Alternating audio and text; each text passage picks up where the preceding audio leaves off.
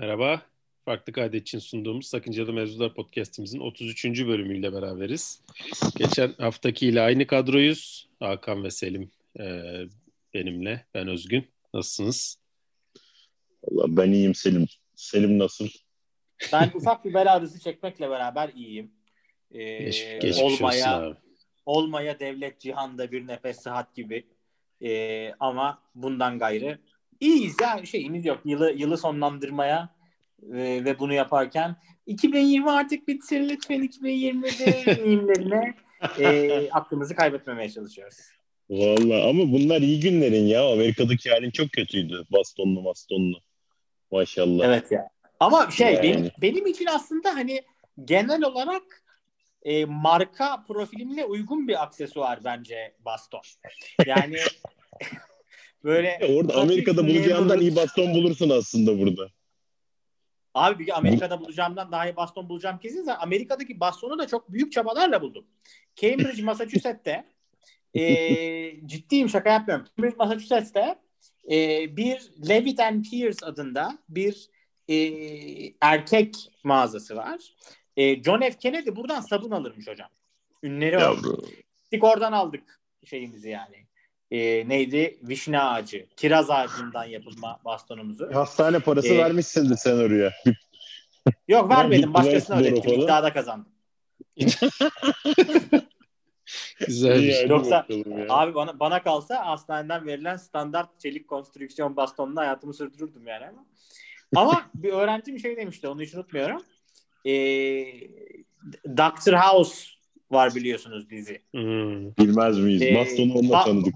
Bastonun en brand appropriate kullanıldığı iki yerden birisi olarak beni, diğeri olarak da Dr. Gregory House'u söylemişti. Harikaymış. Ben de o diziyi çok sevdiğim için yükselmiştim. Şimdi bu fırsatı bulmuşken bir daha bir yükseleyim. Güzel. Peki ben o zaman madem hazır yükselmişken bir şey daha sorayım sana, merak ettim. House gibi mi kullanıyordun? Aynı ayakla mı yoksa ıskart ayakla mı kullanıyordun? Ben aynı ayakla kullanıyordum. Abi öyle gerçekten rahat oluyor biliyor musun? Ben de evet. Bir 3 gün bir yürüme sıkıntılı olmuştu, bakmış. Herif gerçekten işi biliyormuş yani. Ben de ayağım kırılınca bir süre kullandım. Ben de bastonumu Mısır'dan aldığım yılan başlı bastonumu kullanmıştım. O harikaymış. Ben de mesela süper Hacettepe acilin karşısındaki medikalciden aldım alüminyum bastonumu. Çok güzel. Altı böyle şey, ne onun adı? Üçlü mü? Altı üçlü olanlar çok iyi ya. Çok havalı geliyor onlar bana. Altı üçlü olanlar ama biraz şey ya, sana bana göre değil o, biraz daha şey. Daha küçük adım atan insan için. Daha kısa boylu küçük adım atan insan. Ben onunla bir düştüm de biliyorum. Anneannemde vardı. Abi kısa boylu küçük adım atan derken sen kime hedef gösteriyorsun? Sözü meclisten içeri gibi oldu hakikaten bu. Şimdi bu hedef falan olayları da şey oldu yani, aslında jargona baştan girdiğimizde iyi oldu bugün. Bu muhabbetleri konuşuruz diyorduk, hemen hedef gösterdik yani. Vay anasını. Vallahi abi bu herkese işte sağlıklar, sıhhatler diliyoruz. Hani bunlar, hani şu anda gülüyoruz ama insan tabii acısını çekerken çok gülemiyor. Bununla gelmiş geçmiş olsun abi. Ben çekerken de gülüyorum. Şu anda fiilen çekiyorum. Bayağı. Ayakta mısın? Ben sana öyle sorayım. Net ayakta mısın abi şu an? Ya oturuyorum. Ha, iyi bari.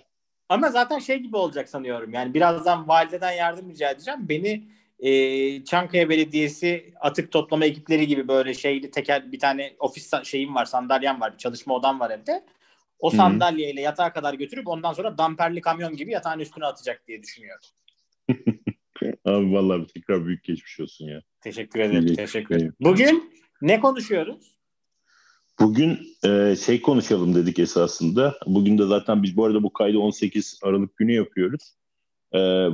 Bugün işte Necip Hoca'nın, Necip Hablemitoğlu'nun suikaste uğradığı gün esasında. Biz de o zaman bu vesileyle hem Necip Hoca'yı analım, onunla ilgili de biraz konuşalım. Biraz da işte bu kaba bir söylem olacak belki ama faili meçhullerle ilgili biraz konuşalım diye düşündük. Böyle düşündük Selim Hocam, sizce de uygunsa. Senin abi hocan değil mi şeyden, Ankara Üniversitesi? Evet, ben gerçekten geçen gün onu düşünüyordum abi. Ya nasıl ballı bir insanlar topluluğuyuz yani. Hani ben de bunun içine vurdum ya, biz hani Halil İnalcık'tan ders dinledik. Hablemitoğlu'ndan ders dinledik. Yani işte Ortaylı'dan ders dinledik falan, böyle acayip acayip işler.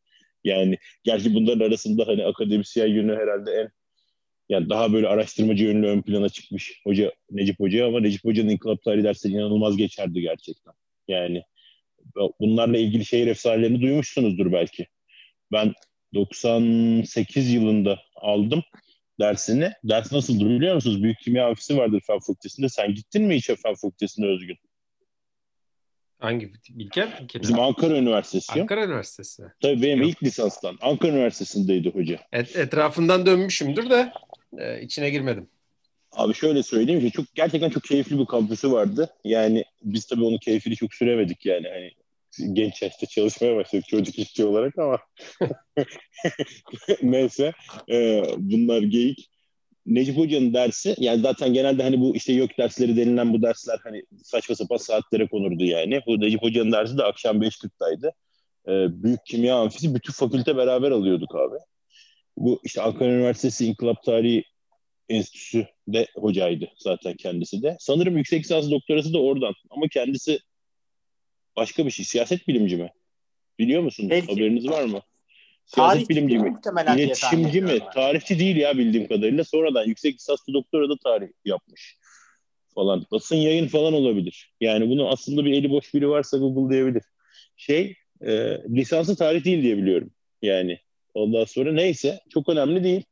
Ya tarih bilgisi falan tabii adamı çok iyiydi yani. Biz bu hani işte IB'de böyle işte Türkiye'nin 20th Century diye bir ders verirler ya, TITC. Bu yakın tarih, yani yakın ne diyelim ona, işte yakın çağ Türkiye tarihi falan diye bir ders verirler işte bu IB'de. Basın Yayın Yüksek Okulu'ndan mezun olmuş abi. Basın Yayın Yüksek Okulu. Ya öyle bir şey, doğru. Helal olsun hocam. Ya ben ama atarken onu da araya kaynattım. Esasında ben siyaset falan gibi düşünmüştüm ama. Ya hocam hepsini saydı zaten. Daha kimya mühendisi diyecek hali yok ya. Tüm ihtimalleri söyledi ya. Aynen öyle oldu ya. Bu ne diyordum? Bu işte İnkılap Tarihi yani böyle bir ders vermişti yani. Böyle biraz nasıl diyeyim sana. Zaten adam çok sempatikti. Yani acayip sempatikti. Böyle tatlı, böyle gözlerini kısarak falan konuşurdu. Büyük Kimya Amfisi dediğim amfide 550 kişilik yanılmıyorsam bir amfi. Yani Ankara Üniversitesi Fen Fakültesi'nde. Ondan sonra bizim bölümün karşısındaki bloktaydı, B blokta. A blok oluyor. Bizimki B olduğuna göre. Neyse çok önemli bunlar, detay. Abi herif herkesi toplardı.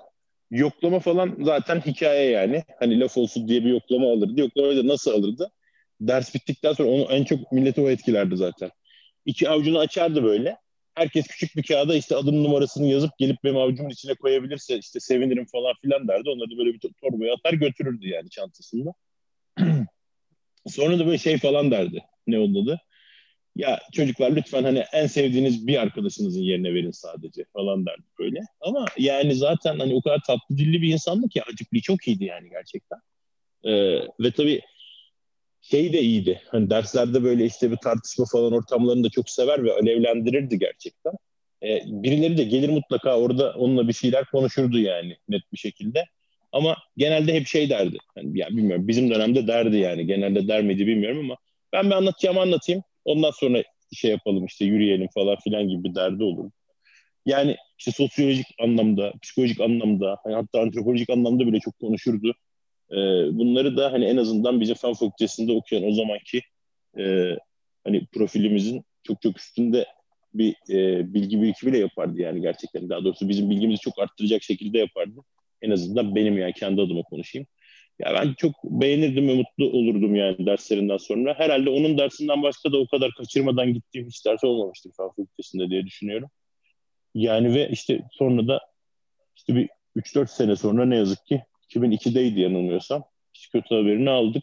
Tabii bir iletişimimiz yok yani. Hani Necip Hoca benim kim olduğum hakkında hiçbir fikri yoktur yani. Bir not vermek dışında ama hani biz kendisini çok hayranlıkla izlerdik. Zaten bizim dönem ve bizden belki de bir iki sonraki dönem de öyledir. Yani hani sorsan herkes hayranlıkla bahseder. Herkes severdi. Yani ben hiç sevmiyorum. Solcusu da severdi, sağcısı da severdi. Enteresan yani ki o dönemde bizim okulda biraz karışıktı yani gerçekten. Ayrıca 90'ların sonunda da bir okul o kadar nasıl karışık olurdu bilmiyorum ama hani okulda bizim gerçekten çok fazla örgütlenme vardı yani. Hani yasa içi, dışı, her türlüsü. pek bir problem yaşamamıştı yani hiç benim girdiğim derslerde. Genelde çünkü inkılap tarihi hocaları problem yaşar yani. Siz ODTÜ'de hiç gördünüz mü öyle bir şey? Yok ya yani şey, küçük sınıflardan yapıyorlar. Biz o kadar şeydik ki apolitiktik ki bizim zamanda hiç öyle zaten o dersler de böyle curcuna, şenlik filan gibi geçiyordu yani. Biz hocaya dalga geçiyorduk, hoca biz de dalga geçiyordu falan. Yani çok şeydi, çok farklıydı sizin ortamdan %100. Yani hocam ben burada bir şey söyleyeyim. Ben Necip Hoca'yı değil ama hem eşini Şengül Hoca'yı hem de işte kızlarını Kanice ve Uyvar'ı. Kanice benim dönem arkadaşım Bilkent'ten. Çok da sevdiğim bir arkadaşımdı yani yıllar içinde ayrı düştük ama hani bugün hala işte gözümün ucuyla haberdar olduğum ve hani her daim iyiliğini istediğim birisidir. O da Uyvar'da. Şengül Hoca zaten çok hani işte dünya tatlısı, çok muhterem birisi. Dolayısıyla hani o genel olarak hani öyle bir profile sahip olduğu zaten işte hani eşinden, yetiştirdiği çocuklardan falan genelde çünkü insan biliyorsun kendisi gibi insanlarla eşlenir ve kendisi gibi çocuklar yetiştirir. Söylediğin hani şey noktasında haklısın. İşte Halil İnalcık Hoca, İlber Ortaylı Hoca, yani İlber Ortaylı da aslında tam olarak öyleydi. Çünkü İlber Hoca Halil Hoca'yla aynı küme içine konulamaz. Değil, evet. Ama hani belki aynı yelpazenin farklı noktaları olarak anılabilir isimlerdir. Şöyle ki hani Halil Hoca popüler olma gayesine ya da gayesi demeyelim, popüler olanla iştigal etmeye hiç meyletmeden yaptıklarıyla çok popüler olmuş birisidir. Yani Halil Hoca'nın kitaplarını bugün bile hani İş Bankası biraz daha böyle popüler gündelik ağza yakınsayarak bastı ve hatta işte Halil Hoca'nın ömrünün son deminde ondan böyle hani kitaplarda rica ettiler, Türkçe yazdı filan ama hani Halil Hoca dört başı mamur bir Osmanlı tarihçisi. Hani evet. Türkiye'nin de işte Fuat Köprülü'yle, işte İsmail Hakkı Uzunçarşılı'yla, Abdülbaki Gölpınarlı'yla falan aynı hanede anılacak ölçüde iyi bir Osmanlı tarihçisi. İlber Hoca tarihçilik bakımından Halil İnalcık'tan daha az akademik birisi. Zaten çalışma geçmişi de çalışma sicili de bunu gösterir. Yani İlber Hoca işte Mülkiye'den çıktıktan sonra Chicago'da bir doktora bitirmiş. Daha sonra işte Türkiye'ye dönmüş. Galatasaray'da orada burada yer almış. Ama mesela biz onu nasıl tanıyoruz? Bir Topkapı Sarayı Müdürlüğü'nden. Topkapı Sarayı Müdürlüğü'nden, evet. İkincisi de tabii işte televizyon programlarından tanıyoruz. Hatta işte Halil İnalcık'ın İlber Hoca'ya İlber sen bu kadar çok televizyona çıkıyorsun. Hani işte hocalık etmeye nasıl vakit buluyorsun? Dediğini İşte İlber Hoca'nın hocam işte yani İlber Hoca çok ısrar edermiş Halil Hoca yani sizi de bir gün ağırlayalım falan diye. İşte hani sen bu kadar çok televizyona çıktığına göre demek ki televizyonda çıkanların söylemesi makbul şeyler söylüyorsun. Akademisyen makbul şeyler söyleyen adam değildir. Sen ne söylüyorsun da seni bu kadar çağırıyorlar falan diye azarladığını anlatır. Ama gözümün önüne geliyor biliyor musunuz? Bizi de siz bu dersi niye istiyorsunuz diye azarlamıştı. Sen var mıydı yanımızda? Ben hikayeyi dinledim sonra. Biz ama acayip yani gerçekten sonra aldık ama şükür ki de yani bir de şey de çok komikti ya ben aslında kim olduğunu bilmiyordum. Ben kim olduğunu bilmediğim için beni yolladılar tabii yani orada. Biz gittik şimdi biz Bilkent'teyken şey alıyoruz işte belli başlı almamız gereken dersler var. Bizim zamanımızda da hatta belki de hala yok zaten işte tarih bölümü lisansüstü dersler veriyor. Hani lisans seviyesinde öğrenci almıyor. Ama bizim tarih seçmelisi almamız lazım. Yani 2 tane mi aldık abi? 3 tane mi aldık? Ben 3 tane aldım da normalde 2 tane almamız gerekiyordu galiba sanırım. Ben zaten 15'er aldığım için dersleri dönemde ben aldım. Aynen öyle. Yani evet sanırım 2 tane almamız gerekiyordu ama ben 3 tane almıştım. İşte sen tabii kim bilir kaç tane aldı falan. Neyse. Ondan sonra gittik işte bu ilk önce bir hayır dermiş zaten. Hani onun adeti oymuş. Daha doğrusu biz lisans öğrencisiyiz diye herhalde. Önce bir hayır dedi sonra... Resolve'unuzu sınıyor abi adam. Yok tam öyle değil ya. Şimdi normalde lisans öğrencisine ders vermiyorlar ama bizim bölüm ikili bir anlaşma yapmış. Hani bizim çocuklara veriyoruz, verir misiniz demiş. İşte bunlar da veririz demiş falan ama işte veririz ama benimkini vermem. Hocam bir de yani günün sonunda sen felsefecisin. Halil İnalcık'tan ders almak için dışarıda birbirini kesmeye hazır Osmanlı tarihçileri var. Yani tabii. Hani sen adama gelmişsin bana bir ders ver diyorsun. Beri tarafta herif Chicago'dan uçağa binmiş gelmiş Halil İnalcık'tan ders alayım diye filan ya. Şimdi dolayısıyla adam da sorgulamakta haklı yani aslında. Aynen öyle. Ya bir de anlattığı şeyi anlamaya başlayamıyorsun bile. Ne okuma yapıyorduk ya o zaman. Yani hani öyle de bir durum var. Yani aslında adam vermemekte de haklı yani. Herkes de senin kadar rahat takip edemedi o dersleri. Ya bilmiyorum, ben edemedim açıkçası. Yani öküz gibi okuma yapmak zorunda kaldık. Bir de sorardık yani ne okuyalım bu haftaya, ne anlatacaksın diye. Böyle şeylere cevap vermiyordu tabii ama Allah'tan bizim Selim'imiz vardı. O bize söylüyordu öyle şeyleri. Yani o gerçekten öyleydi yani hani çok şey tabii mesela bir şey anlamadın herhangi bir şey oldu değil mi ya? Sorma şansın yok. Yani. Bize abi bir şeyler soruyordu falan ama. Ya Osmanlı tarihçisi yetiştiriyor abi adam derste. Dolayısıyla hani tahrir defterinin işte şu tahrir defterleri işte şeriye sicillerine bakın diyor. Bizde şeriat mı dendi ya ne oldu fena bir şey mi oluyor diye birbirimize bakan ekip oluyor yani. Dolayısıyla hani biz tabii ya Bilkent o konuda çok liberal bir yer. Yani kimsenin ben ders alacağım dediğinde yok ders almayacaksın diye önünü tutmadılar yani. Tutmuyorlar. Ama hani az önceki şeye dönecek olursak Halil Hoca böyle bir yelpazenin bir kutbu. İlber Ortaylı belki ondan çok daha başka bir kutbu yani. Çünkü İlber Ortaylı'nın büyük işi Osmanlı İmparatorluğu'nda Alman nüfuzu kitabı. O hani hakikaten böyle o hele de 90'larda filan 80'lerin sonunda yazmış olmalı sanıyorum doktora tezi. Hani o zamanın şartlarına göre çok iyi yazılmış bir tarih çalışması.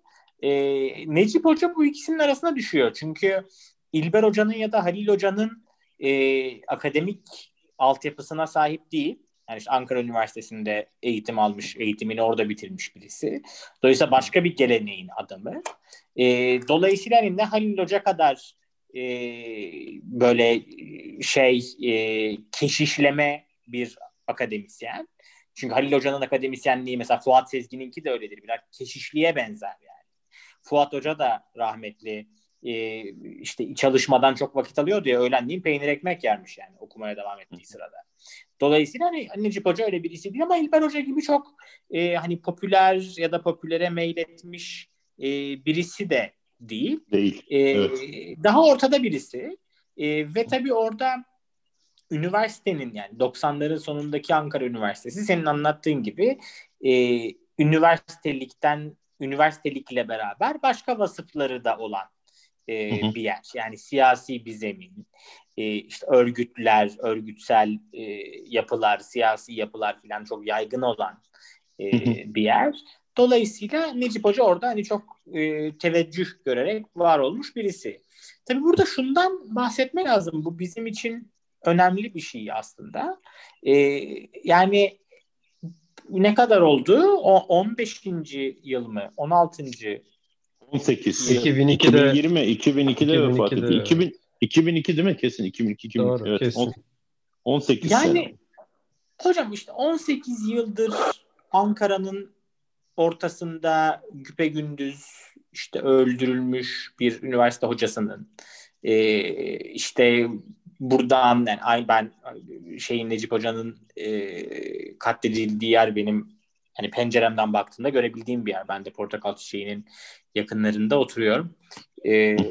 Ama işte biraz daha ötede şeye Reşit Galip tarafına doğru gidince Turan Güneş tarafına değil mi? Uğur Mumcu sokağa. İşte onu da ben görüyorum yani oturduğum yerden. Gerçekten. 30 yıllık İnanılmaz bir yani. Evet. O da 30 yıllık bir mesele.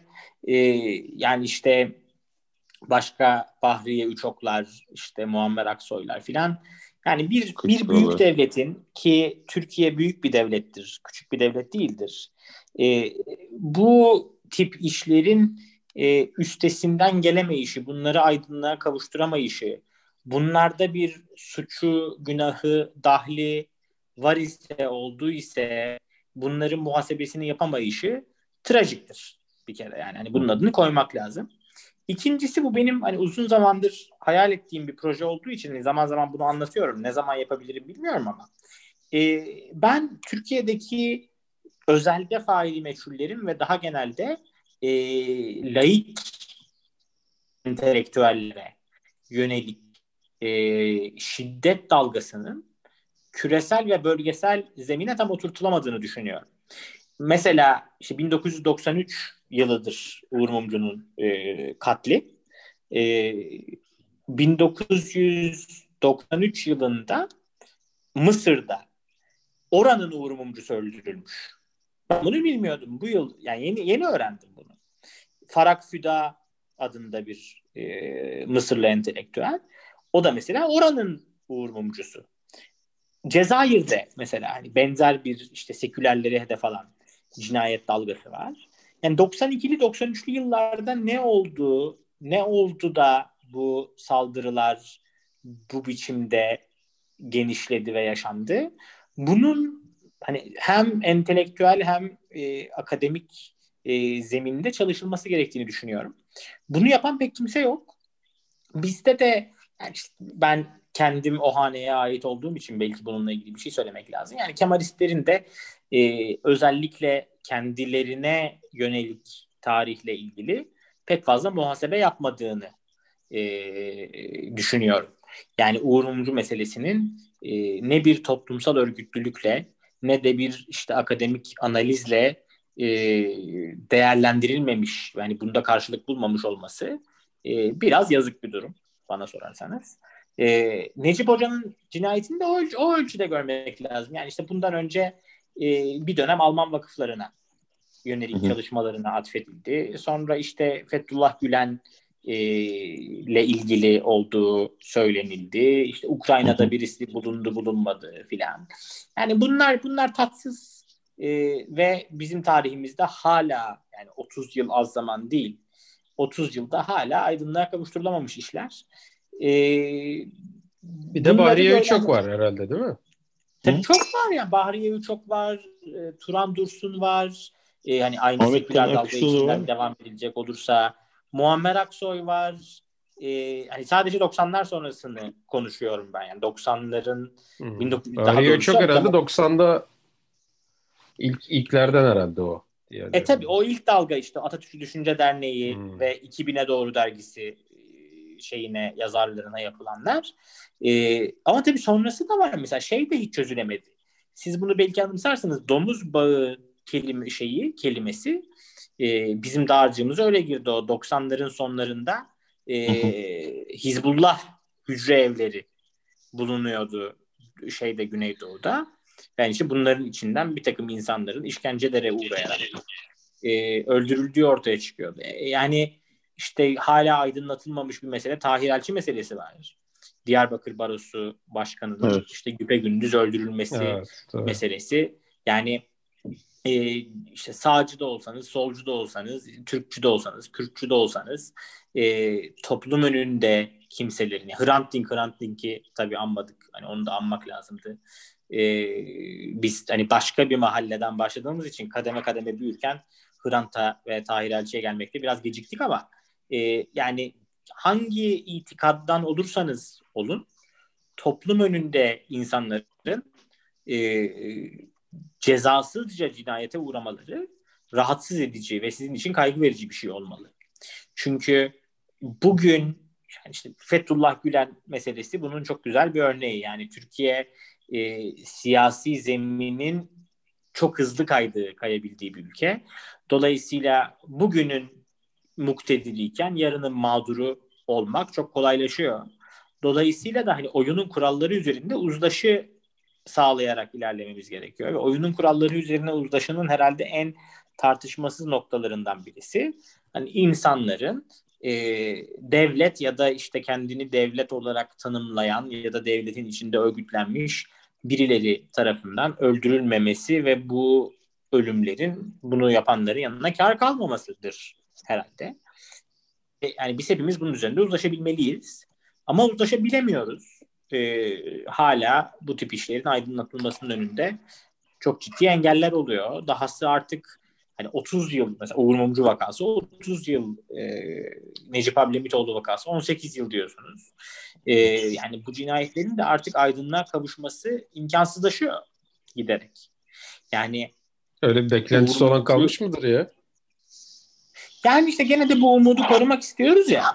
Yani hani elinden zaman geçmiş ve artık bununla ilgili bir şey yapılamaz noktaya gelinmiş oluyor. Yani nasıl olup da ancak mesela nasıl Uğur Mumcu meselesi nasıl aydınlanır? Bir yerlerde bir takım evraklar var ise yani bir gün o evraklar işte şeydeki gibi Doğu Almanya'da hani Doğu Almanya çöktükten sonra Stasi evrakları açılmış ya ya da işte KGB evrakları onun gibi hani açılacak da birileri tarafından erişilecek de filan. Bunlar tabii çok trajik işler. Yani bunlara dair söyleyecek çok akıllı şeylerimiz yok. Bunları telin etmek, bunları lanetlemek dışında. Ama hani hepimizin en azından işte geçen seferki konuşmamıza dönecek olursak hani karşımızdakilerin söyledikleri ne kadar bizim için kabul edilemez görünürse görünsün yine de yaşama haklarını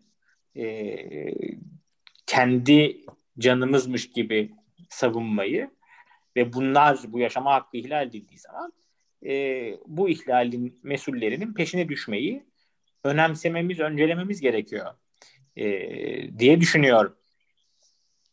Evet. Evet. Bu herhalde böylece bağladık değil mi? Çünkü hem de yarım saati de geçtik mi? Ben gene bir sazı elime aldım ama. Yok ya daha çok bir şey olmadı. Yani şeye bakıyordum ben bir yandan. Mesela aynı sene Bahriye Üçok'la aynı sene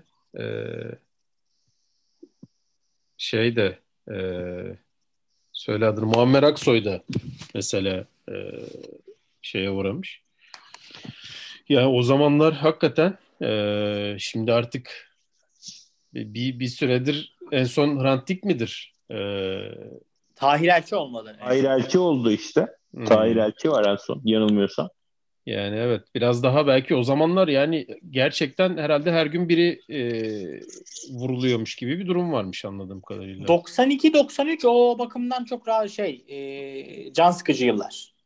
Ahmet Hoca ne zaman da Ahmet Taner kışladı 90 o da 98 falan da herhalde 98. İnanılmaz o daha ya geç herhalde. Saydıkça gerçekten bütün neredeyse aydın insanlarımızı suikasta kurban vermişiz yani. Ne kadar üzücü bir ülke için.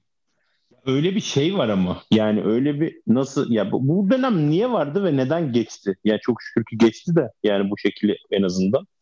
Hani ya öyle bir şey vardı yani bir dönem. Hani insanları bombalıydı bunların çoğu yani. Hani iğrenç bir şey şekli. Ya öyle değil mi? Hani evet, bombayla var. Mesela şeye falan da bakıyorsun bir de yani. Hani mesela o zamanın dönem filmlerine, dizilerine falan filan da bakıyorsun. Hani yurt dışında orada, burada atıyorum Brezilya'da, ne bileyim işte Peru'da, ondan sonra işte Amerika Birleşik Devletleri'nde, işte Rusya'da, orada, burada herkes bombalı suikast düzenliyor. Gibi de bir şey var. Yani ben çok iyi hatırlıyorum ya. Yani valla hani işte az önce Selim biraz değindi ya yani işte Mısır'ın da diyor Uğur Mumcusu'nu yine o zamanlarda o şekilde öldürmüşler. Demek ki hakikaten bütün dünyada öyle bir şey varmış demek ki yanlış. Tabii hani Mısır, Cezayir falan deyince kendimiz evet. Ya bir de hani Mısır, Cezayir falan deyince hani işte bu şekilde bize yakın geliyor. Biz de Orta Doğu insanı olduğumuz için burada. Ama hani işte hani ama Brezilya ne zaman kadar yakın aslında bize şaşırırsın işte yani. Orada çok yakın aynen. Aslında. Yani şey mi? Hayat şeyi olarak mı? Tabii ya bütün her şeyle çok yakın yani. İnsanından tut devlet yapısına kadar. İşte şeyi görmediniz mi geçen gün? 5 tane dünyada en çok ihale almış şirket var grafikte. Bir tanesi Brezilya. Bir tanesi Brezilyalı. yani oradan anlıyorsun hani Brezilya'nın bize ne kadar yakın olduğunu diye düşünüyorum. Ya o başarıdır yani o listeye girebilmek. O yüzden gerçekten yani orada da olmuş olması. Ya çok. Bu arada benim bununla ilgili bir teorim var. Ben o zaman bitirmeden bunu söyleyeyim. Ben bunu çünkü aslında hani bir noktada yazmayı tasarlıyorum. Bununla ilgili de okuyup çalışıyorum biraz. Latin Amerika'daki şiddetle ilgili şöyle bir kuram var. Diyorlar ki ben de bunu ikna edici buluyorum. Uzun süreli iktidarlar el değiştirdikten sonra mesela Meksika'da yaklaşık 80 yıl aynı parti iktidardaymış. Ondan sonra işte bu PRI denen parti PRA'nın yerine başka partiler gelmeye başlamış ve bu büyük bir şiddetle, yani bugün işte Meksika'da uyuşturucu savaşlarının, kartel savaşlarının başlaması hikayesi büyük ölçüde buna paralel. Benzer ve buradaki teori şu: işte 70 yıl, 80 yıl bir düzen işlerken sen o düzenin içinde bir takım adamlarla bir takım resmen ya da işte gayri resmi ilişkiler kurabiliyorsun. İşte rüşvetle, şantajla, işte ortak menfaatle, onunla bununla. İktidar değiştiği zaman ama hani bu kısa süreli iktidarlar değil, uzun süreli ve yani işte Meksika gibi, Türkiye gibi, Mısır gibi ülkelerden, biraz daha böyle yarı demokratik ülkelerden bahsediyoruz. Rejim değişince mevcut anlaşmalar, mevcut işbirlikleri artık sürdürülemez hale geliyor ya, bir istikrarsızlaşma oluyor orada. O mesele silahlı yollarla dışa vuruluyor. Yani mesela işte Meksika vakasında, Brezilya vakasında bu uyuşturucu kartelleri ve devlet arasındaki ya da işte kanun koyucu arasındaki ilişkiyle anlatılıyor. Yani bunların işte bir takım devlette ilişkili oldukları adamlar var.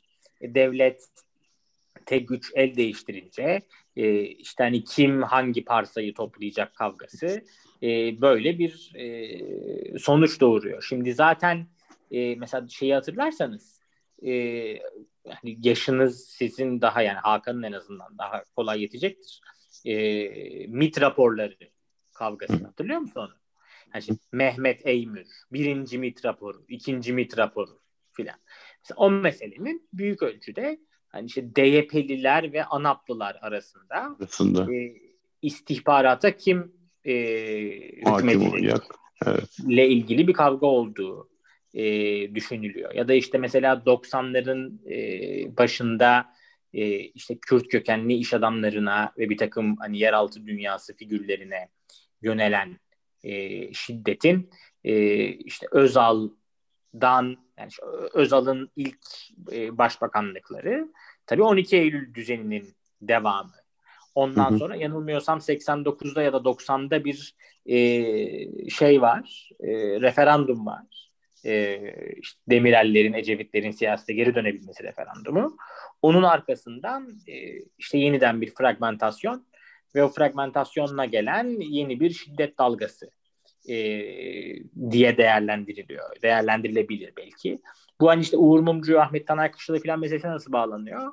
Yani işte o soğuk savaşın sona erdiği dünyada soğuk savaş döneminde ister sağ laik olsun, Necip Hoca gibi, ister sol laik olsun, işte Uğur Mumcu gibi, bu insanların devletin nezdinde ya da yani bireysel olarak bu insanların değil ama bu profilde insanların bir başka gücün kontrbalansı olarak işlev gördüğünü görüyoruz. Yani devlet işte sol elemanlar çok, devlet demeyelim ne diyelim, iktidar çevresi. Sol elemanlar çok güçlendiğinde sağ elemanlarla bunları balanse ediyor. Dinci elemanlar çok güçlendiğinde laik elemanlarla bunları dengeliyor. Bu dengeleme illaki hani işte sağ sol kavgasındaki gibi şiddetli bir karşılık bulmak zorunda değil. Mesela Uğur Mumcu Türkiye'nin belki de en bağlantılı, en işte araştırmacı tarafı kuvvetli gazetecilerinden biriydi. Kuvvetle muhtemelen, yani bunu varsaymak yanlış olmaz. Uğur Mumcu'yla bilgi paylaşan, belge paylaşan kaynakların kimisi bunu kendi şahsi fikirlerinden ya da hani karakterleri, değerlerinden ötürü, ama kimisi de bunu pragmatik olarak yapıyor olmuş olmalı. Yani gazetecilere kimi güç çevrelerinden, devlet içinde dışında, rakiplerine dair kamunun ilgi çekici bulacağı, kamu nezdinde önemli bilgiler, belgeler gelir. Onlar da bunları yayınlar. Dolayısıyla mesela Uğur Mumcu profilinde bir layığın Türkiye'deki en önemli fonksiyonlarından birisi aslında hani bu işte İslamcı damarın başka damarlarla birlikte bir parça regülasyonu olmuş olmalı. Yani ben bu yılları yaşamadım ama tahmin ediyorum. Şimdi soğuk savaş sonrasında devlet iktidar çevresiyle İslamcılar arasında bambaşka bir işbirliği kurulduğu noktada laiklerin bu görevi tasfiye edilmiş olabilir pekala. Mısır'da da hikaye buna benziyor. Yani mesela Farag Füda toplum önünde çok önemli bir entelektüel ama ben bir işte seküler parti kuracağım dediğinin ertesinde öldürülüyor. Dolayısıyla hani bu tarihle iyi bir muhasebe gerekiyor. Bu muhasebe yapılmış değil. Bu muhasebeyi yapmak lazım. Ben hani kendi işlerimi bitirdiğimde bir vakit ayırıp bu muhasebeyi yapmak gayesindeyim. Bence bu muhasebeyi de daha kapsamlıca yapmak gerekiyor Türkiye özelinde. Yani aynen öyle. Bir de ben bir şey sorayım mı lafım bittiyse bu konuda? Tabii. Şimdi şöyle bir şey var. Yani hani bu adı geçen insanların hepsi gerçekten kanaat önderi gibi çalışıyor. Yani böyle de bir gerçek var. Yani şimdi hani o dönemi de yaşadım. Biliyorum yani hani nasıl yaşadım? Hani belki ben hani açıp sürekli hani Uğur Mumcu falan okumuyordum. Küçüktüm yani ben hani o zaman gerçekten ama hani adamın kim olduğunu biliyordum. Düşün ki benim hani çok da böyle hani babamı biliyorsun. Hani tamam o politik insanlar değiller de hani benim babam da zaten hani bir şekilde hani öyle ya da böyle solcuydu yani ama sonuçta bürokrat olmuş. Yani bir noktadan sonra falan filan bir insandı. Hani çok acayip politik bir aile değildik ama hani politikayla ilgisi de vardı yani sonuçta. Hani ilgilenirdi yani. Düşünce yönü gelişmiş bir adamdı yani. Neyse. Dolayısıyla ben onun kim olduğunu biliyordum yani ama hani dediğim gibi çok politik bir aile içerisinde de değildim bir yandan. Bir sürü arkadaşım da bilirdi hani bu insanların kim olduğunu. Ben 10 yaşındaydım ya ondan bahsediyorum. Yani 9 yaşındaydım. Gerçi sen o yaşta siyaset meydanına çıkıyordun ama yani hani şimdi o öyle de bir şeyimiz var ama yani normalde bizim jenerasyonda çok fazla şey yapılmış bir şey değildir yani aslında. Ama Ankara'da böyle bir şey vardı. Her neyse. Herifler kanaat önderi gibi çalışıyordu gerçekten. Yani ama hani bu insanları hani şu anda mesela aynen bu şekilde çalışan insanlar var mı? Ben çok emin değilim. Yani hani bu şekilde demek istediğimi anlatabiliyor muyum? Yani hani onların yerine, onların köşelerine, onların yerini doldurmak demeyeyim de hani öyle bir şey zaten yok belli ki. Yani onların köşelerinde yazan insanlar onların kalibresinde değil. Ya da onların kalibresinde olan insanların söylediği şeyler onların söylediği şeyler kadar ciddiye alınıyor mu? Bunlara çok emin değilim yani şu anda. Hani o çağın öyle bir şeyi vardı. Şu anda o anladığım kadarıyla yok. Acaba hani böyle bir ilişki olabilir mi? Yani hani bu nasıl soru? Tam soramadım da soruyu sana. Kusura bakma ama sen duyguyu anladın herhalde. Yani aslında hocam diyorsun ki benim değersizleştirdi mi yani bu olanlar bitenler? Yani onu demeye çalışıyorum. Yani şunu soruyorsun gibi anlıyorum ben. Acaba hani bu insanlar işte yazmasın, konuşmasın, sussun diye mi hedef alındılar gibi bir soru bu zannediyorum. Yani ama bir yandan da öyle değilmiş gibi geliyor bana. Yani hani nedir bunu aslında şey yapan? Çok çok emin olamıyorum. Ya orada yani bu sadece yazsınlar yazmasınlar meselesi değil ama tabii şey. Evet. Yani bugün mesela işte şey gibi İsmail Dümbüllü'nün kavuğu hikayesi var ya. Evet. Yani işte Dümbüllü'nün kavuğu gibi işte bir Uğur Mumcu'nun daktilosu olsaydı. Bu daktiloyu kime verirdin? Şu an bugün mü? Evet. Çok güzel soru ya. Yani ben sana bir şey söyleyeyim mi? Ben bugün Uğur Mumcu'nun daktilosu olsa Excalibur gibi taşın üstüne koyardım. Kim o çıkartabiliyorsa gibi bir duyguya girerdim yani. Yani çünkü hani gerçekten onun yerine koyabileceğim birini ben düşünemiyorum yani. Çünkü şey olarak da koyman lazım. Yani işte ana akım medyada yazması lazım. Öyle değil mi? Yani hani bunların hepsinin de şey yapılması lazım yani. Hani hepsini de bir yandan tutması lazım. Bir yandan araştırmacı olması lazım. Söylediği şeyin kredibilitesinin olması lazım. Yani hani valla ben kimseye veremezdim dediğim gibi. Taşa bunu sokardım. Birçok ortamın sevdiği Yılmaz Özdil geliyor akıllara sanki. Lütfen ya, lütfen. Yok, yani Allah'a şirk koşmak gibi bir şey oldu o ya.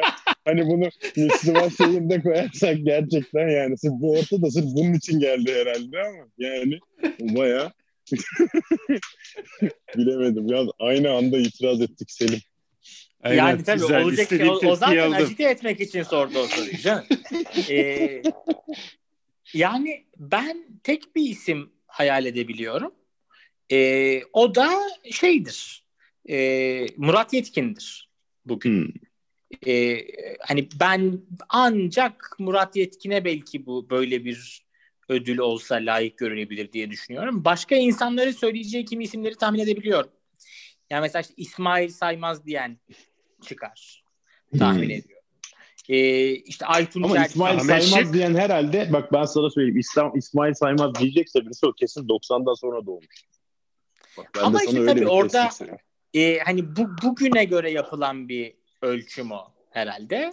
Doğru söylüyorsun onu. Ben mesela bir isim daha aklıma geliyor benim. Ahmet Şık olabilir sanki hocam. Ahmet Şık ama hani siyaseten daha hani siyasi kimliği daha öne geçmiş birisi olduğu için artık belki bu çok karşılık bulmaz. Yani 5 tane tabii milletvekilliği bile yaptı, öyle düşün. Hani evet. Çiğdem yani Toker dedim ben mesela. Çiğdem Toker. Yani Çiğdem Toker'e ya da Murat Yetkin'e yakışır böyle bir ödül olsa diye düşünürüm.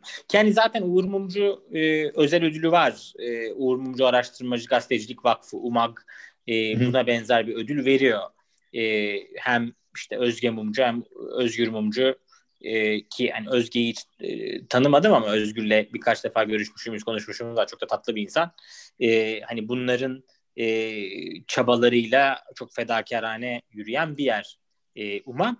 Onların verdiği böyle bir ödül var ama tabii işte bizim tam düşündüğümüz, konuştuğumuz gibi hani işte Dümbüllü'nün kavuğu gibi bir sahiplenme yaratmış değil Uğur Mumcu özel ödülleri. Dolayısıyla hani biz kendi kafamızda buna Uğur Mumcu'nun daktilosu diye bir isim verdik. Bir de hani o her yıl verilen bir ödül. Biz istedik ki hani bu böyle bir kişiye verilsin, o emekli olunca bir başkasına versin filan. Yani kavuk gibi hayal ettik bunu hakikaten.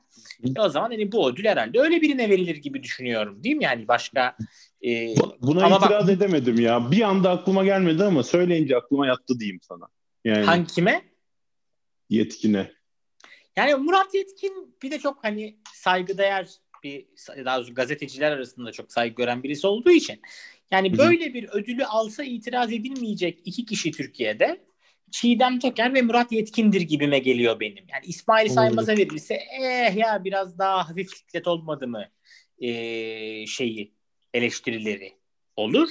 Evet. Ama mesela Çiğdem Toker'e böyle bir şey verilirse kimse vay siz bunu niye Çiğdem Toker'e verdiniz demez gibime geliyor.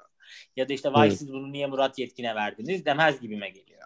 Çünkü hani işte kitapta yazacak ama gazetecilik de yapacak ama işte öyle bağımsız bir kimliği de olacak filan. Hani işte değerler olarak işte speaking truth to power derler. Yani hani güç mevkiindekilere hesap soracak. Hesap sorucu bir gazetecilik yapacak.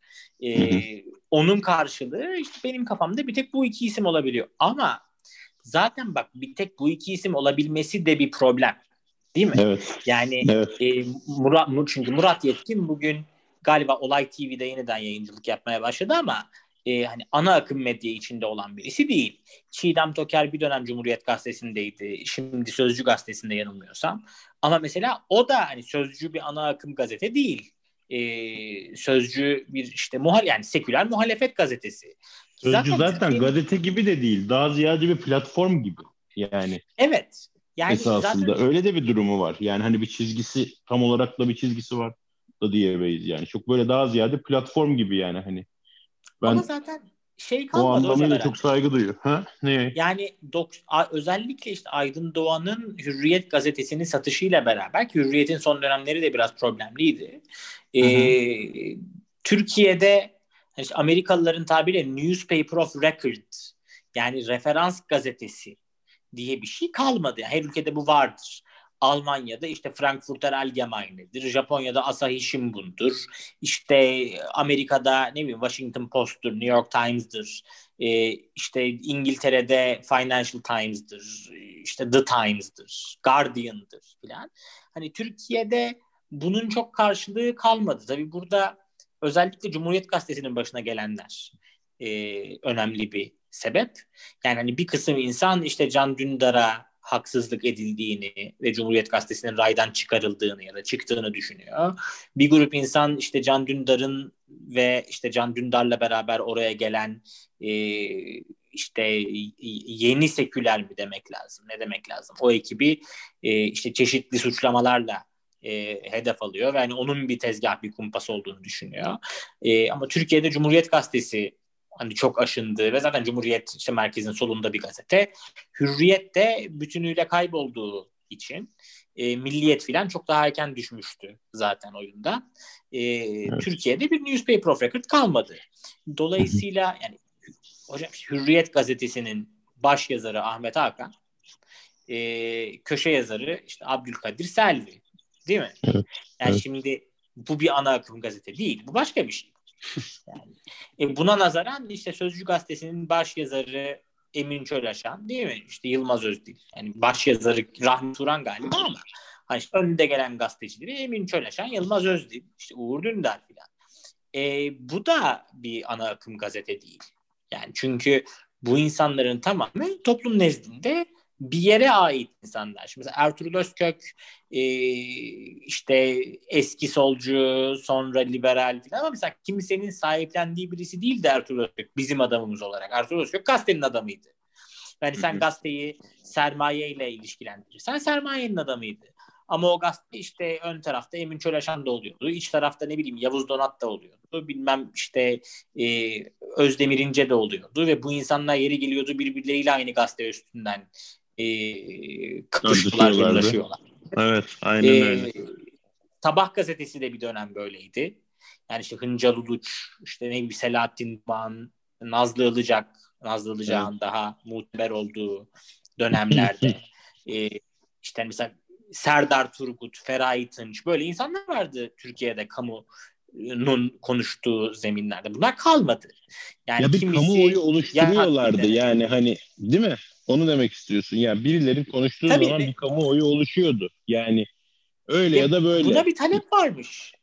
Yani bir de birbirlerine muhatap alıp cevap da veriyorlardı ve yani hani bir üslupları vardı. Hani gerçekten. Hani okuyana bir şey katıyordu yani illaki bir anlamda. Hani özür dilerim böldüm ama. Yok yani bu konuşma daha hani gitse gider. Benim demeye çalıştığım şuydu. Yani anlaşılıyor ki Türkiye'de bir kere public dialogue, yani insanların kamu nezdinde birbiriyle konuşma, fikir paylaşma, fikir alışverişi zeminlerinde ciddi bir kısılma var. Bu işte YouTube gibi, podcastler gibi başka mecraları zenginleştiriyor. Ama ana akım medya içinde artık bir siyaseti veya onun rakibi olan siyaseti partizan biçimde savunmak dışında bir varlık alanı kalmamış oluyor maalesef. Yani bugün televizyonda olan insanların, ufak istisnalar hariç, mesela İsmail Saymaz'ın az önceki bahiste gündeme gelme sebebi kısmen odur. Yani İsmail Saymaz işte birinin adamı olarak görünmeyerek televizyonda var olabilen birisi. Ama diğerleri için büyük ölçüde yani işte bir siyasi çevrenin işte adamı, müttefiki, arkadaşı, osu busu olarak itibar ediliyor. Bu da bir problem, itiraf etmek gerekirse. Gerçekten öyle. Yani bugün herhangi bir gazetecinin, yani bu bir yandan şükürler olsun tabii, yani kimse hedef alınmasın, öldürülmesin, evet. vurulmasın, hani demeye çalıştığımız bu değil.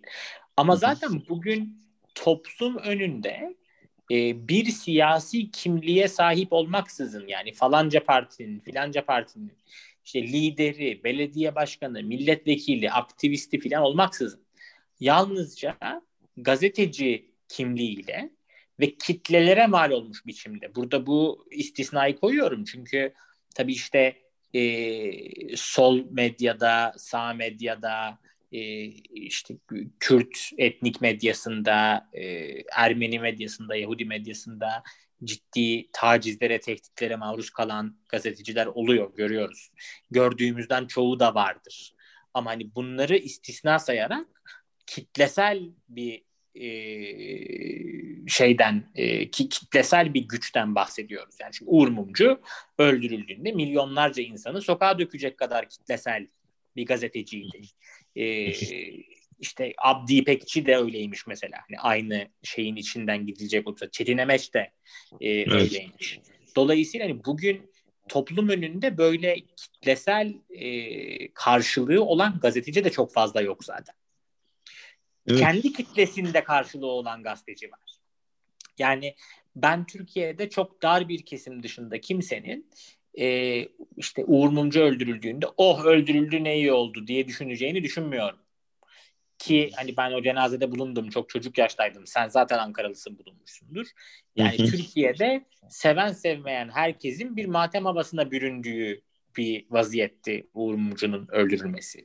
Büyük ölçüde Necip Hoca için de öyleydi. Büyük ölçüde Ahmet Taner Kışlalı için de öyleydi. Aynen öyle. Bugün toplumda böyle karşılık bulacak isimler de çok azaldılar.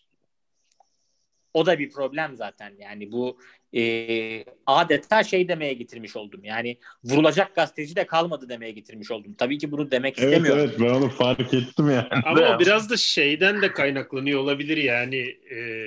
Bu kadar çok örnek varsa önlerinde, yani insan şey diyor olabilir yani, ben o kadar, o zaman o kadar yapmayayım da vurulup ölmeyeyim de diyor olabilir yani. Biraz o açıdan da hani amaçlarına ulaşmış olabilir bu şeylerin. Muhtemelen tabii, öyle bir amaçları vardır, susturmak gibi. Doğrudur. Zaten herhalde bu, yani bu hizmeti talep eden kitlenin kalmayışı da bunu gösteriyor. Çünkü yani işte televizyonlarda bu şeyler var ve bunlar izlenmeye devam ediliyor. Yani şimdi insanlar işte Halk Televizyonu'yla ve A Haber'le, ikisi de hani bir siyasi iktidarın temsilcisi vasfında oldukları için hangisinden taraflarsa diğeriyle dalga geçiyorlar, değil mi? Ama Türkiye'de bu kanalların yarı yarıya izlenmesi var. Yani kimse bunlara deli saçması muamelesi yapmıyor.